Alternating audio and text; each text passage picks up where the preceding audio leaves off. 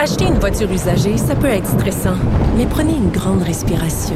Et imaginez-vous avec un rapport d'historique de véhicule Carfax Canada qui peut vous signaler les accidents antérieurs, les rappels et plus encore. Carfax Canada. Achetez l'esprit tranquille. Cube Radio. Joignez-vous à la discussion. Appelez ou textez le 187 Cube Radio. 1877-827-2346. Hello.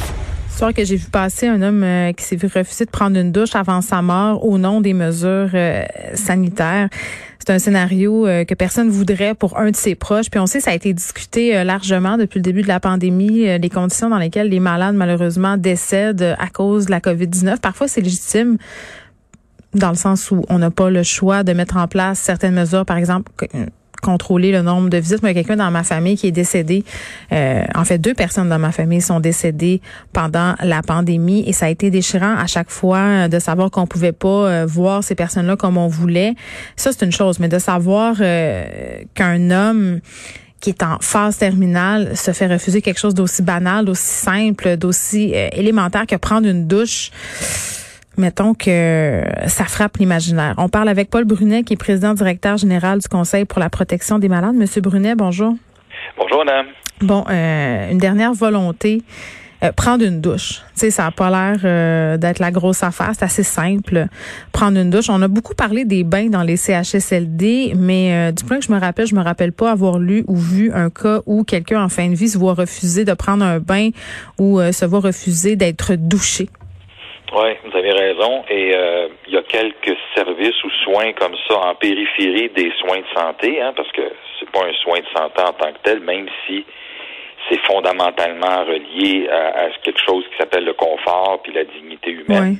Oui. Recevoir un bain ou une douche, malheureusement, durant la COVID et même présentement, on reçoit encore des plaintes là, sur la négligence accrue au nom de la COVID. Sur des soins, des services aussi importants par des gens qui sont en CHSLD, en résidence, et au sujet desquels on se fait répondre « Ah, c'est la COVID, puis on coupe les mesures, puis on coupe ci. » Ah, mais M. Brunet, attendez, là, on peut pas mettre de côté non plus le fait que les préposés sont tellement débordés. J'en ai interviewé plusieurs ici qui me disaient ce qui tombe en premier, justement, ce sont les petits extras comme ça. Tu sais, ça a l'air cruel à dire, là, une douche, c'est un extra, mais dans un temps comme celui-là, on met les choses vitales en avant, puis le reste attend. Est-ce que vous avez l'impression que dans certains cas, vraiment, parce que je trouve ça quand même assez intense que ce que vous dites, là, qu'on se débarrasse puis qu'on se serve de la COVID comme d'un prétexte? Oui. C'est les plaintes que nous on reçoit. Tu sais, les gens ne s'appellent pas pour dire ça va super bien là à notre centre. Présentement, il y a une grosse baisse dans la qualité, la quantité des soins.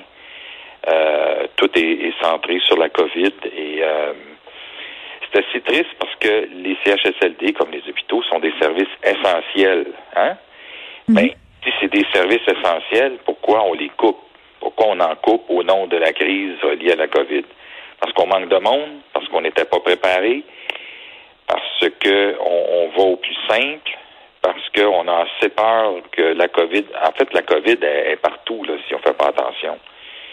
Et même chez le personnel, la littérature récente, là, même au Québec, dit qu'il y a jusqu'à 12% des membres du personnel soignant qui est atteint de la COVID. Fait qu'on en met beaucoup large sur le dos des patients, leurs familles, au nom de la COVID, mais on ne fait pas vraiment attention de nous-mêmes, là.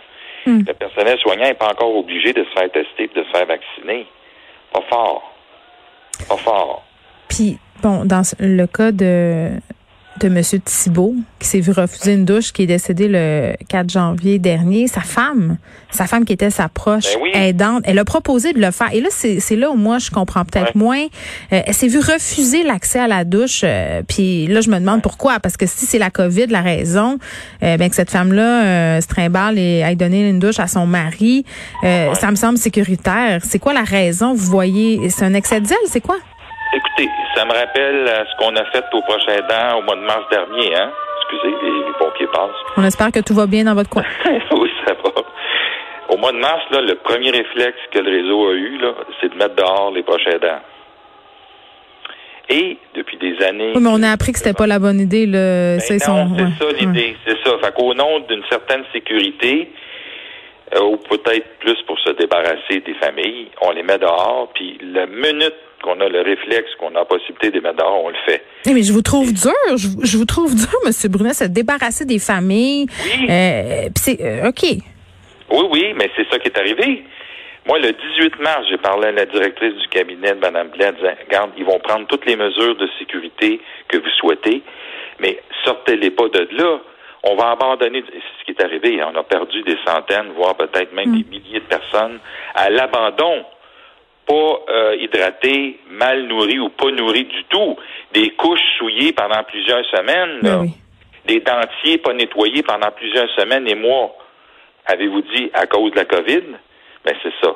Si c'est un service essentiel que de garder puis d'héberger du monde, tout ce qu'on leur doit est essentiel. Malheureusement, par certaines interprétations, je dis pas qu'ils font pas ce qu'ils peuvent, je dis juste qu'ils étaient mal partis au départ. On a pris un recours collectif pour maltraitance avant la COVID. Fait qu'on était tout croche avant, on était mal organisé, on n'était pas prêt, on manquait de monde. Et là, avec la COVID, bien évidemment, on en manque encore plus de monde. Et ce que vous apportez aujourd'hui, là, qu'on a abandonné quelqu'un, qu'on a refusé qu'il prenne une douche. Une simple douche. À sa proche aidante de la lui donner, là. Et qu'on est bon pour mettre les familles dehors dès qu'on le peut.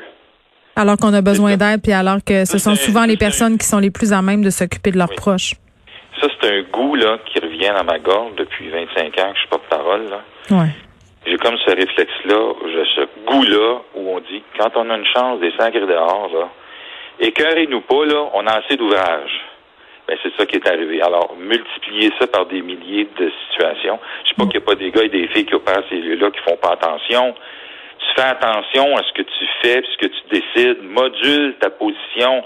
Mais tu sais, si certaines personnes qui opèrent ces lieux-là sont aussi paniquées puis mal organisées que le réseau lui-même l'a été face à la COVID, parce qu'il n'était pas prêt, ça se peut qu'on ait ce genre de décision arbitraire, irréfléchie, surtout inhumaine et irrespectueuse, et qui a vu une personne décédée. Mais imaginez dans quel état cette personne-là devait se trouver.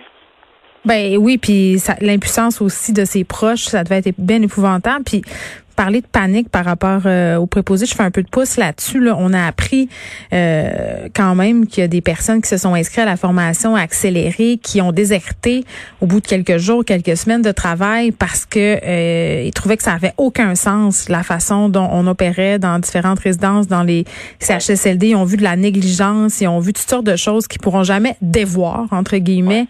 On dit qu'on veut améliorer les choses, mais force est d'admettre qu'encore aujourd'hui, à l'heure où on se parle en ce moment, il y a des gens qui n'ont pas de soins auxquels ils auraient droit.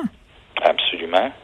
J'avais une plainte là, récente, là, avant-hier, d'un centre d'hébergement où on ne sert que des conserves aux gens, ou du steak haché ou des hot dogs. Et le steak haché a passé toute la semaine dans différentes... Écoutez, je suis un peu découragé. Je sais que c'est une crise qu'on vit qui est unique, qui est historique. C'est parce que ça fait plusieurs années qu'on le dénonce, puis là, ben ça s'est juste empiré. Fait que la COVID a le dos large quand il s'agit de refuser à quelqu'un de prendre une douche ou de même d'autoriser un membre de la famille de le faire. Alors, c'est triste. Je sais qu'il y a des places qui font tout ce qu'ils peuvent, font très attention. Les décisions, malgré la crise de la COVID, sont prises avec une certaine réflexion, mais de toute évidence, on a manqué son coup dans le cas qui nous est soumis aujourd'hui, c'est clair. Dans le cas de M. Thibault, là, il y a une enquête publique du bureau du coroner sur ces décès survenus au cours de la pandémie dans nos CHSLD, dans les résidences privées. Ça commence dans un mois à Montréal. J'imagine que vous avez des attentes par rapport à cette enquête-là. Qu'est-ce que vous espérez voir ressortir? Ben, écoutez, on m'a prévenu ce matin, parce que je suis en contact là, avec le bureau de la coroner, on m'a prévenu qu'il y a des affaires. Il y a des questions que je pose qui ne pourront pas être réglées là. On va essayer de les faire régler ailleurs parce qu'il y a d'autres commissions d'enquête là, qui sont en cours. La commission des droits, la protectrice du citoyen qui va faire rapport à la fin de 2021. Je ne sais pas si on va encore s'en rappeler. Et il y a la commissaire à la santé. C'est une grosse gang là avec tous leurs effectifs qui aurait été intéressant de faire réunir. Mais ça, c'est une autre question. Mais tu sais, comme je dis tout le temps, pourquoi, comment se fait-il que nos CHSLD, les autorités n'étaient pas plus prêts que ça? Depuis 2013, les agences de santé disent, préparez-vous, là, ayez du stock, formez votre personnel, ayez des lieux adaptés ou adaptables, formez Il n'y avait rien de ça. Là. On courait comme des poules pas de tête là, au mois de mars pour acheter des masques. Pas juste le Québec, le Canada, d'autres pays. Le secrétaire général de l'ONU, M. Gutiérrez, a fustigé les pays de l'Ouest pour ne pas avoir été plus près et pas avoir agi plus vite. On regardait ça de loin, de venir de l'Asie, puis après ça de l'Europe. M. Arruda était en Grèce, je crois, jusqu'au mois de mars, alors que depuis le 31 janvier, l'OMS avait déclaré l'urgence sanitaire internationale. Fait que, tu sais, on était en retard, on n'était pas prêt, on a eu de l'air fou. Pas juste le Québec, là, je veux pas en... Mais tu sais, c'est au Québec, ça fait partie de la gang, c'est pas parce qu'il y en a 10 qui n'étaient pas prêts que il faut pas le dire. Alors, c'est le genre... Tu sais, est-ce qu'il y a des enquêtes criminelles en cours? Nous, on pense qu'il y a des éléments de fait qui devraient être abordés, ou en tout cas être enquêtés, parce que c'est pas vrai qu'il n'y a pas eu de la négligence criminelle à certains endroits. Des personnes qui devraient être tenues imputables, des morts. Ouais. Ah oui? Comment on a fait pour émettre un permis à quelqu'un qui avait des antécédents judiciaires, qui n'avait aucune expertise dans le domaine de l'hébergement? Je pense à Aaron. Oui. Bien, ça, effectivement, c'est assez inconcevable. Et j'imagine qu'on posera ces questions-là lors des prochaines enquêtes. Paul Brunet, merci, qui est président-directeur général du Conseil pour la protection des malades. Et évidemment, condoléances à la famille de M. Thibault, qui est décédé le 4 janvier dernier. C'est épouvantable de se dire qu'une petite chose comme ça, c'est une petite chose comme prendre une douche alors qu'on est en fin de vie dans un lit d'hôpital ou dans une résidence, ça ne va être refusé pour des raisons de COVID, ce qu'on peut, à la limite, comprendre, mais quand une personne près de nous, dans ce cas-ci, sa femme, s'offre pour donner la douche et que ça nous est quand même refusé, c'est quand même permis de se poser pas mal de questions.